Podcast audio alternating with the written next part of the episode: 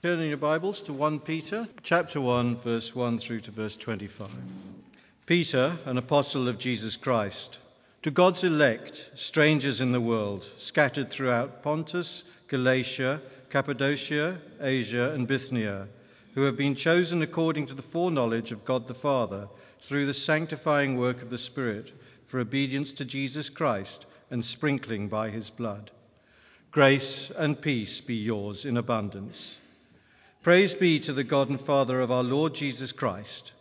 In his great mercy, he has given us new birth into a living hope through the resurrection of Jesus from the dead, and into an inheritance that can never perish, spoil or fade, kept in heaven for you, who through faith are shielded by God's power until the coming of salvation that is ready to be revealed in the last time.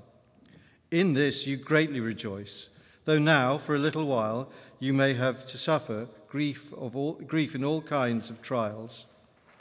These have come so that your faith, of greater worth than gold, which perishes even though refined by fire, may be proved genuine and may result in praise, glory and honour when Jesus Christ is revealed. Though you have not seen him, you love him, and even though you do not see him now, you believe in him and are filled with an inexpressible and glorious joy, for you are receiving the goal of your faith, the salvation of your souls. Concerning this salvation, the prophets who spoke of the grace that was to come to you searched intently and with the greatest care, trying to find out the time and circumstances to which the Spirit of Christ in them was pointing when he predicted the sufferings of Christ and the glories that would follow. It was revealed to them that they were not serving themselves but you, when they spoke of the things that have now been told you by those who have preached the gospel to you, by the Holy Spirit sent from heaven. Even angels long to look into these things. Therefore, prepare your minds for action. Be self-controlled. Set your hope fully on the grace to be given you when Jesus Christ is revealed. As obedient children, do not conform to the evil desires you had when you lived in ignorance. But just as he who called you is holy, so be holy in all you do, for it is written, "Be holy, because I am holy." Since you call on a Father who judges each man's work impartially, live your lives as strangers here in reverent fear, for you know that it was not with perishable things such as silver or gold that you were redeemed from the empty way of life handed down to you from your forefathers, but with the precious blood of Christ, Lamb without blemish or defect. He was chosen before the creation of the world, but was revealed in these times for your sake. Through him you believe in God, who raised him from the dead and glorified him, and so your faith and hope are in God. Now that you have purified yourselves by obeying the truth, so that you have sincere love for your brothers, love one another deeply from the heart. For you have been born again, not out of perishable seed, but of imperishable, through the living and enduring word of God. For all men are like grass, and their glory is like the flowers of the field. The grass withers, and the flowers fall, but the word of the Lord stands forever. Good morning, everyone. It's good to see you. Open your Bibles to 1 Peter, and we'll pray and we'll have a look at this incredible passage. Father, we thank you that we do have your word and how we long for it to echo in our hearts, how we long to understand its depth, how do we long to see, Lord, with our hearts what it really tells us. Thank you that you've given us so much in your Son, and we do pray that we may look at him today again, afresh and new, and that you may, in the light of the world that we live in, we may see the hope that we have in him. And we pray this in Jesus' name. Amen. I've given you there a couple of quotes. The first one there in your outline is, "Life is never made unbearable by circumstances, but only by a lack of meaning and purpose." It's quite an incredible statement in one sense. If some of you don't know, Viktor Frankl was in the Nazi concentration camps. He was a psychiatrist and a psychologist, and he observed people. And he observed which people lived and made it and which didn't.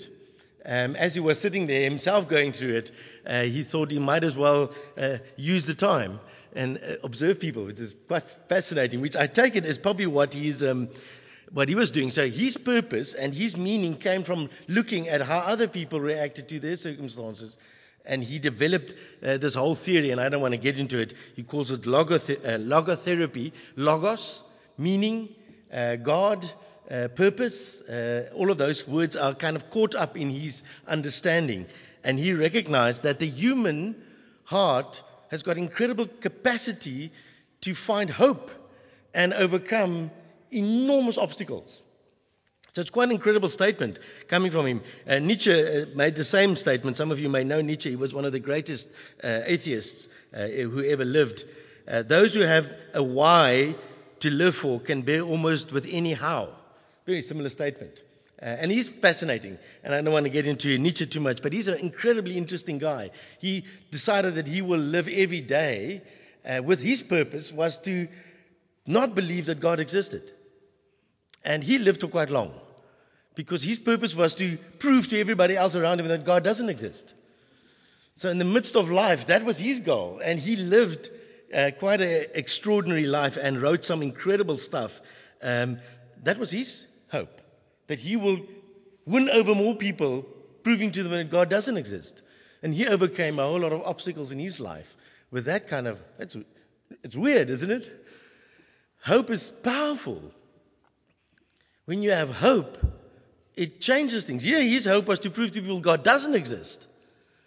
And he lived quite an extraordinary life. Hope is really a weird thing, even when you hope that God doesn't exist. Then again, Viktor Frankl said, when we are no longer able to change a situation, we are challenged to change ourselves. Ultimately, man should not ask what is the meaning of life or what the meaning of life is, but rather he must recognize that it is of him who is asked, what is your meaning? Interesting. So he doesn't believe life has got meaning, but you must make your own meaning in that moment. From some of you who know philosophy, that's what you call existentialism. What makes you feel alive in a given situation? What are you prepared to live for in a given situation? That hope actually will make you live. Really interesting stuff. Everything can be taken from a man, but one thing, the last of human freedoms, to choose one's attitude in any given set of circumstances, to choose one's own way. Really incredible stuff if you start to play with this a little bit. You almost need to read this stuff like you read the Bible. You've got to read it and then sit with it and let it kind of sink in. So here you find that in the human search for meaning, he kind of picks up on all these incredible realities that hope does actually drive you. If you lose hope, for whatever reason, then you want to give up. Then you want to die, isn't it? Then you want to destroy. You're destructive to yourself and you're destructive to people around you. And the human heart needs hope. But what I find so fascinating is that this hope is hope for the moment that he was advocating. Hope in the moment that he's advocating. And yet it's so powerful, it does make people live. So hope is incredibly powerful. I hope that I've made the point. I'm not talking about what your hope is. I'm just talking about the reality of hope. That the human heart is designed to live with hope. If you get up every Monday morning to go and work and you don't believe it's going to make any difference, try that. Try get up every morning and say, what I'm going to do today doesn't make any difference at all. And we'll see how many times you'll be able to get up. And so people are trying to find hope in all sorts of things, because without hope, the human soul shrivels up and it actually dies. But then you have something quite on the other side. This is Dante Alighieri in his book Inferno. Above the gateway to death and hell, he's written, abandon all hope, ye that enter here. I guess that's why it's called hell, isn't it? Because there's no hope. There's no life. So that's quite a fascinating thing. That on the one hand, we can create our own hopes. Hope for our kids. Why do I get up? I hope that my kids will turn out okay. That's a hope we live for. It's powerful to motivate you to do, sacrifice, give up a whole lot of things because my kids, I hope that my kids are going to have it better than me. Hope. Hope that in this moment I will find something to live for. It's a fascinating thing. So, you know it's April Fool's Day today, 1st of April. I take it the Resurrection Sunday on April Fool's Day. I wonder who's the fool. God is actually in one sense saying that the truth is far more desperate than what Nietzsche and Viktor Frankl has picked up. And it is far more hopeful than what Dante Alighieri actually mentions. The truth is far more desperate than being able to find a reason to exist. Because in the end, the three quotes that we have there from Frankl and Nietzsche and then Frankl again, the one thing you cannot change is death. No matter how positive you are, no matter how powerful you are, and we've mentioned that so many times, no matter how you're going to change your mind, death is coming to all of us. In our passage, you will note that it says there, the hope that we have is an hope into an inheritance that can never perish, spoil or fade. The reality is that everything in this jolly life spoils, perishes, and fades.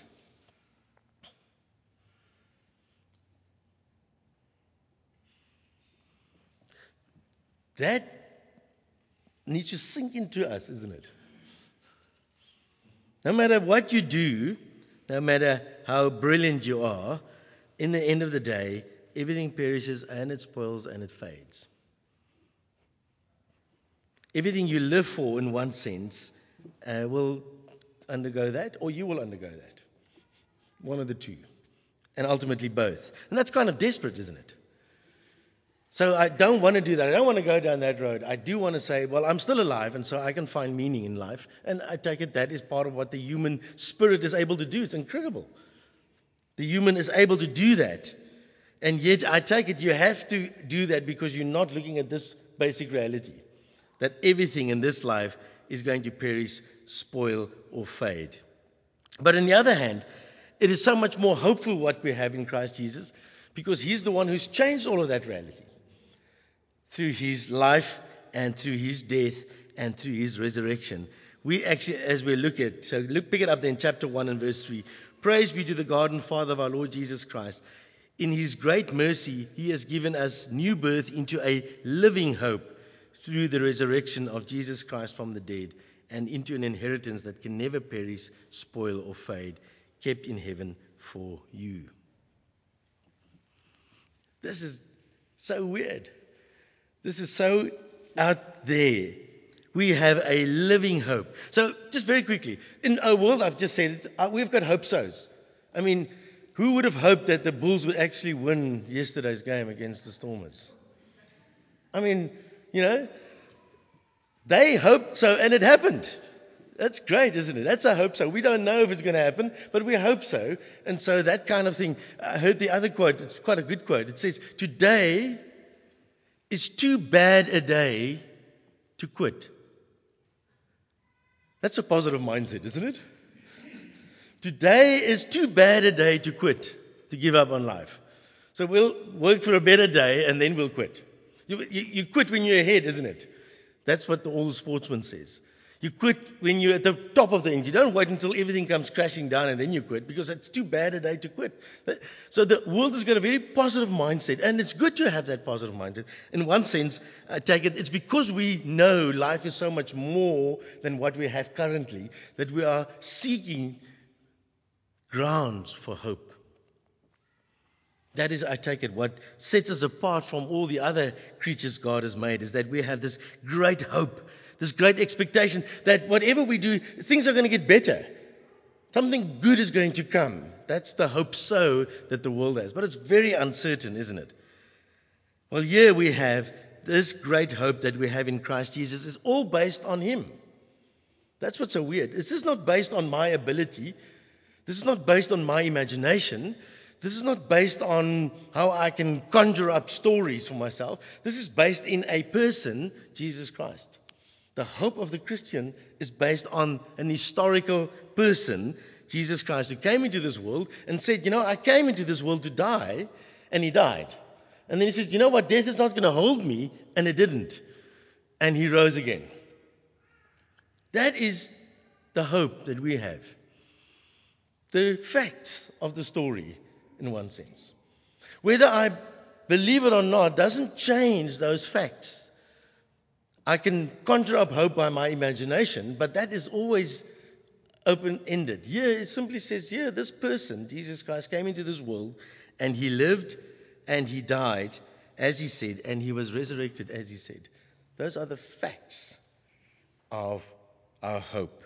It is in Christ and on him alone. Now it's certain that that has happened, because it happened once. Now we have hope that it will happen again to us. But there's the first ground, is that everything actually comes to us in and through Christ Jesus. Incredible. The simple reality that it did happen. We don't have to try and make it something. There it is. So how does this hope actually arise in our hearts, I take it? Now, it tells us, look at it again, verse 3. In his great mercy has given us new birth into a living hope through the resurrection of Jesus Christ from the dead. So our hope is connected to resurrection. But if you flip your page right over to the other side, to verse 23, it says, for we have been born again, not of perishable seed, but of imperishable, through the living and enduring word of God. For all men are like grass, and all their glory is like the flowers of the field. The grass withers and the flowers fall, but the word of the Lord stands forever. So here's an event that happened. Jesus Christ lived, died, and rose again. And then you have the message about that event that we call the gospel, the story that has been telling us. So the way in which I get hope is that I've got to know the facts, but I've got to have the story about the facts. Those things are very tightly connected to one. It's actually, again, so obvious that it's weird how we stumble over that. Without us being told this happened, we would not know that it happened. But if the story was just told that it did happen and it didn't happen, it doesn't matter how often you hear it, it wouldn't make any difference. So if the Jews and the Romans could produce Jesus' body, then it doesn't matter if the disciples believe that he was resurrected, because it didn't happen. They have the evidence. Which is really weird, is that none of the guys actually believed that he was going to be resurrected. And when he was, that changed everything. Suddenly they had a message that they want to go and share. You know what? The weirdest thing happened. It's never happened before. This guy lived and died, and he rose again. And he appeared to us. We were devastated. I take it that's the difficulty for us today. So hard for us to experience Good Friday and Easter Sunday. Because, I mean, most of us know he died and he rose again. So, you know, we've got to go through the motions. But just think about those early disciples. They saw Jesus, they walked with him, they heard him, and then he died. And they actually say, in one of these conversations, we have hoped that he was going to be the one who was going to change everything. And now he's dead. So even though Jesus told them he was going to rise, they did not get it. They thought he was going to rise politically, or he was going to rise some other way. He was going to go through a difficult time, and then he was going to rise in the other end. And when he did rise, they were just completely dumbfounded, and they ran around telling everybody else around them that this message is a fact. Now, I take it that's very hard for us, because we are living such a distance from it, and we have had no real understanding of that downer when Jesus Christ died. Here's the man we all looked up to, loved, cared for. He had everything, and suddenly he's gone, and then, wow, he's there. That kind of a weird experience. So that's how hope actually comes. Hope comes by listening to the story. Now, here's very interesting. We've started this morning. You are telling yourself multiple stories every day. Did you know that? If you could get a little recorder in your head to record what you are telling yourself every day, it will be fascinating to discover that. You tell yourself that you are someone and there's something wrong with this world, something wrong with me, maybe something wrong with other people that I'm telling myself. Somewhere I'm telling myself, if only we could do this or that or that or not do that or stop doing that or start doing that, then we will have a better deal, a better life. So I want to encourage you to learn, to listen. Be careful. Let me put it differently. Learn to become aware of what story you are telling yourself. What are you telling yourself? What are you? Who are you? Who are you? Why are you here? What are you doing here?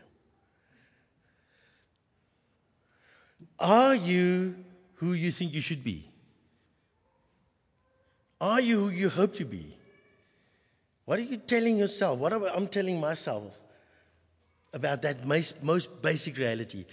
And if the answer is no, I am not quite what I hope, expect, long for, desire to be, then why aren't you not that? What's stopping that from happening? Can you explain to yourself why what you think is the problem? I mean, that's why we go to the doctor, isn't it? Because we don't know. So like poor Ian, some of you didn't know, he ended up in hospital last night. Suddenly, feeling very painful stomach, starting to cough blood. Don't know what it is. So, well, he's back yet this morning. Isn't it great? That's why you go to the doctor. You see something is wrong. Something is not working. You're not supposed to, blood is not supposed to come out of your mouth when you cough. I mean, isn't it? So, something is wrong. So, I've got to find, somebody must be able to tell me what is going on. So, I'm trying to find the explanation of what's going on so that I could possibly change that. Because it should not be like that. And that's what he's saying here. We are telling ourselves stories all the time about who we think we are, what we think is wrong, what we hope can change this. Who's going to change this? Can I change it? Must you just change a little bit more, then we can change the situation? You know, it's amazing how we actually work with this, and then what we hope will happen right at the end. What is the goal that we are really looking for? What is it that we really crave?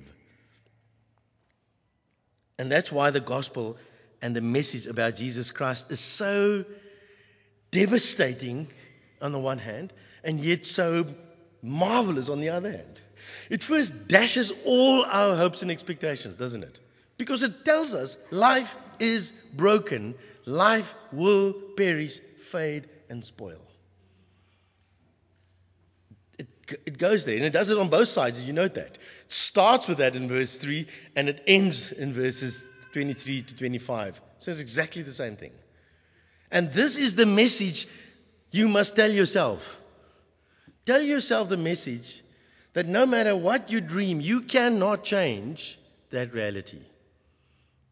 There's only one who can change that reality. And that is Jesus Christ. The same word that tells us to dash all our hopes in it is the same word that tells us where that hope is to be found.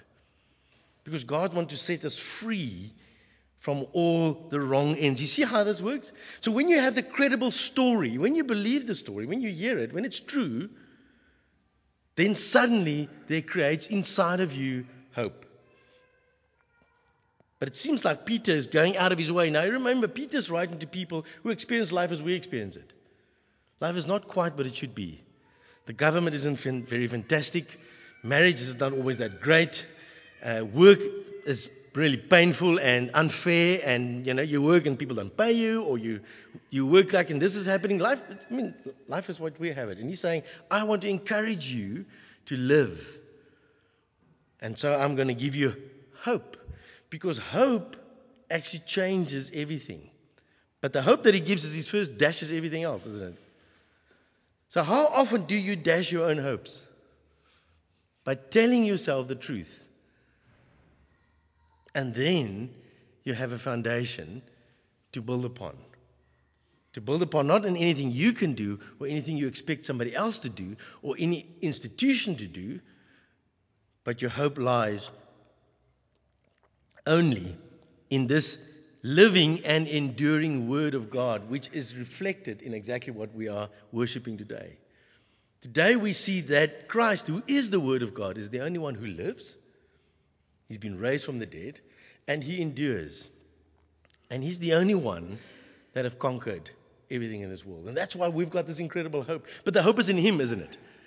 The hope is not in myself, but actually only in Him. And that's how hope arises.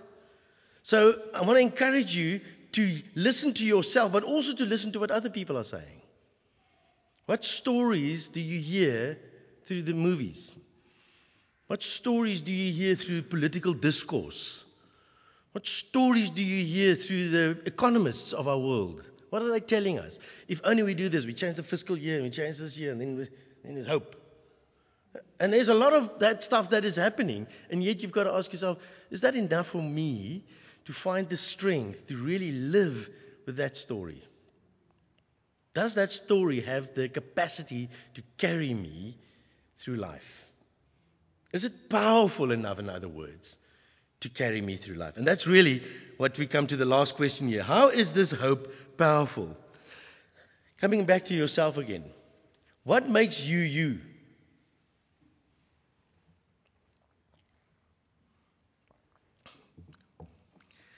If you're trying to figure out who you are, very simple. What makes you an individual? What makes you a human? On the one hand, all humans are alike. All humans have desires, and all humans have longings. All humans have expectations. All humans can operate in the context of hope. Those are all the things that humans have. But what makes you individually you is how you put your hopes and desires and expectations together, isn't it? So you see how interesting it is. What you hope for is what is fired by your desires. You trust that that would be true, and so you start to act it out. Let me just show you. Go to chapter 1 and verse 13 to 15. Therefore, prepare your minds for action. Be self-controlled. Set your hope fully on the grace to be given you when Jesus Christ is revealed. As obedient children, do not conform to the evil desires you had when you lived in ignorance. But just as He who called you is holy, so be holy in all you do, for it is written, be holy because I am holy. Do you note verse 4, verse 14? As obedient children, do not conform to the evil desires you had when you lived in ignorance. When you lived in the understanding that you can create your own life, when you were ignorant of the gospel, ignorant of the reality that no matter how hard you work, how long you live, in the end you're going to die, and that there's no way out of it. When you were ignorant, you were driven by the desires for this world. You'd really believe that this world will satisfy you, so you were going for it. You were trying to pull it off and trying to figure it out. He says, but the wonderful thing is that this hope in Christ gives you new birth into new desires. So now you are changing. So go back there to verse 3 again, where he says, in his great mercy has given us new birth into a living hope through the resurrection of Jesus Christ from the dead. And then again in verse 23, as we've already noticed, for you have been born again, not of perishable seed, but of imperishable, through the living and enduring Word of God. So as Christ, the word about Christ that is alive and endures, as that word comes to you, it actually gives you something else to hope in. That causes you to change your nature and your desire. So that's why you can only go to Him, isn't it? So that you may have the power to now live in the light of that new story. Because that changes everything inside of you. The desires are no longer to be satisfied here, but the desires are to be satisfied with Christ. And therefore, He who called you is holy, you aim for holiness. And holiness in 1 Peter has got very weird. I don't know if you've ever done a study in holiness. Holiness in Peter is wholeness, as we would say it, set apartness, But set apartness in what way? And he tells us, so pick it up there in verse 22.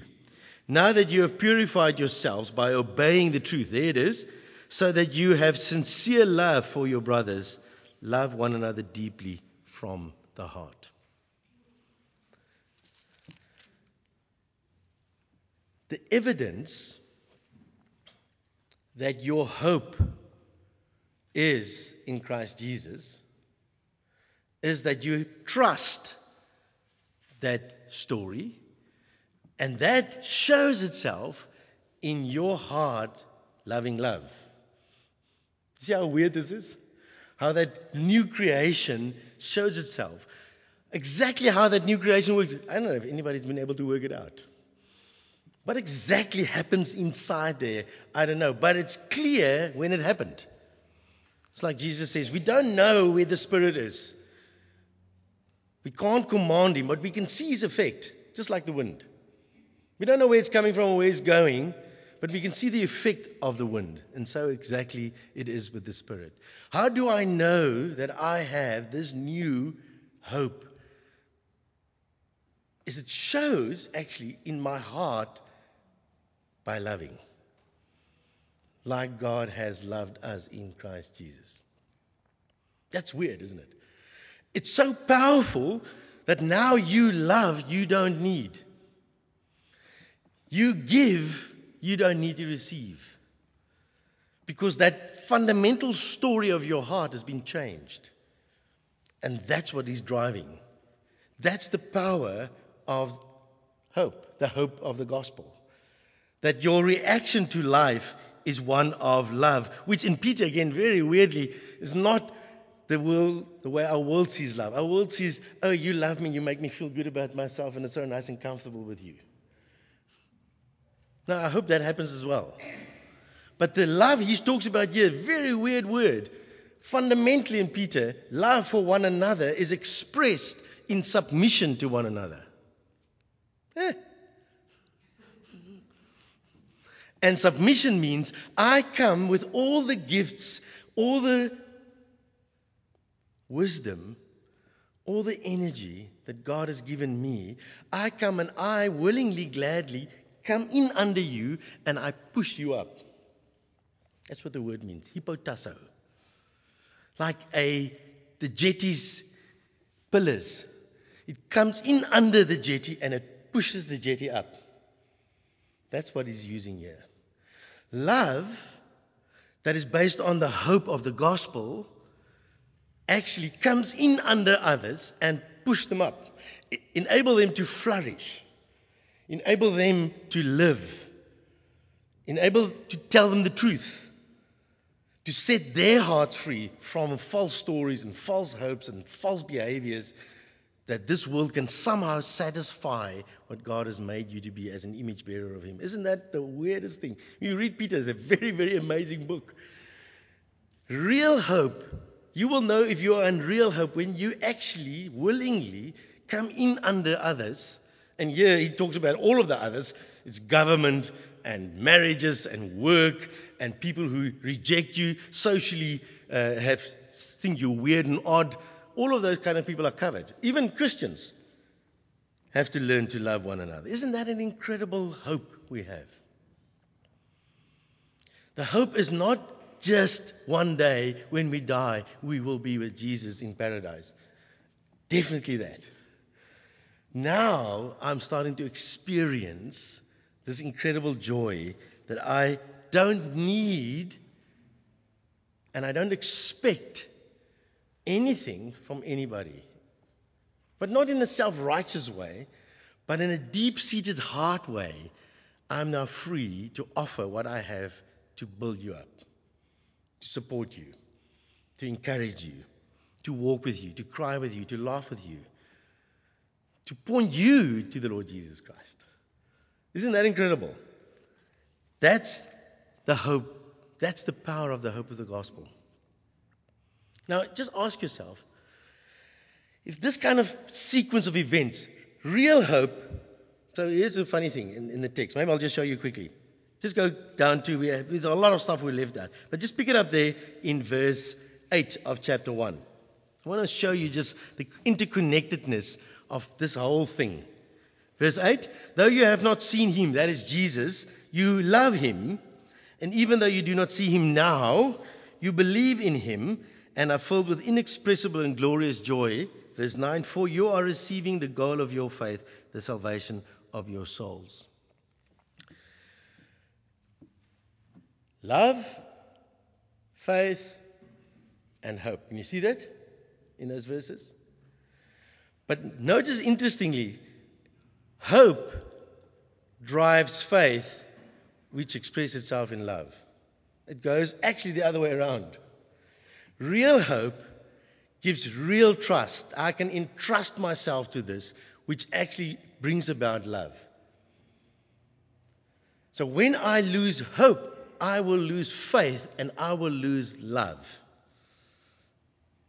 So when I find I'm not loving and I'm not serving and I'm not coming in under others, then I must know my faith is somewhere in another story, because my hope is not in Christ Jesus. It is in something else. You see how it works? So I've got to change my hope. I've got to clarify my hope in Christ to clarify my faith so that I may experience the love that is going on. And there's the incredible thing that I want to get you all excited about. Our salvation is so immense that it changes eternity, and sometimes that is great, isn't it? But I would really love it also to change reality now. Don't you? A little bit of this reality that comes to me. So every time I find I don't love, it's because I have lost faith in Jesus Christ. And the reason is because I have lost the hope and the certainty of his coming again, and that everything has been secured for me through his resurrection. Then I lose energy, and I lose motive, and I just go through the motions. That's why it's so important for us, when we encourage one another, to keep on talking about this enormous hope that we have as Christians, is that do not sell yourself short on experiencing your salvation. The joy of your salvation lies in loving people based on the faith that Jesus Christ is exactly who he says he is, and that is based on the certainty that everything he says comes true. I die for your sin, I'm raised for you for life. There's the interesting reality. So let us encourage one another to study the hope that we live by from moment to moment. Capture your hope. Identify your hope. When your hope is not Christ, you'll find your faith is not in Christ. You'll find your love will not be like Christ's. And Christ has come and he has submitted himself to sin for us. He submitted himself to death for us. There's the incredible reality that we see, that he's come to love us. He has come to save us. He has come to bear us up. And we can experience a little bit of that as we come to him. So may I encourage you to go and wrestle with this, because it's not that straightforward, is it? That hope produces faith, which produces love. That is the Christian fullness that we can have even now as we wait for the kingdom of God to come. So verse 13 is my last encouragement to you. Therefore, prepare your minds for war. That's really what he's saying. You will find that in this life there will be a lot of stories that will be at war with this gospel story.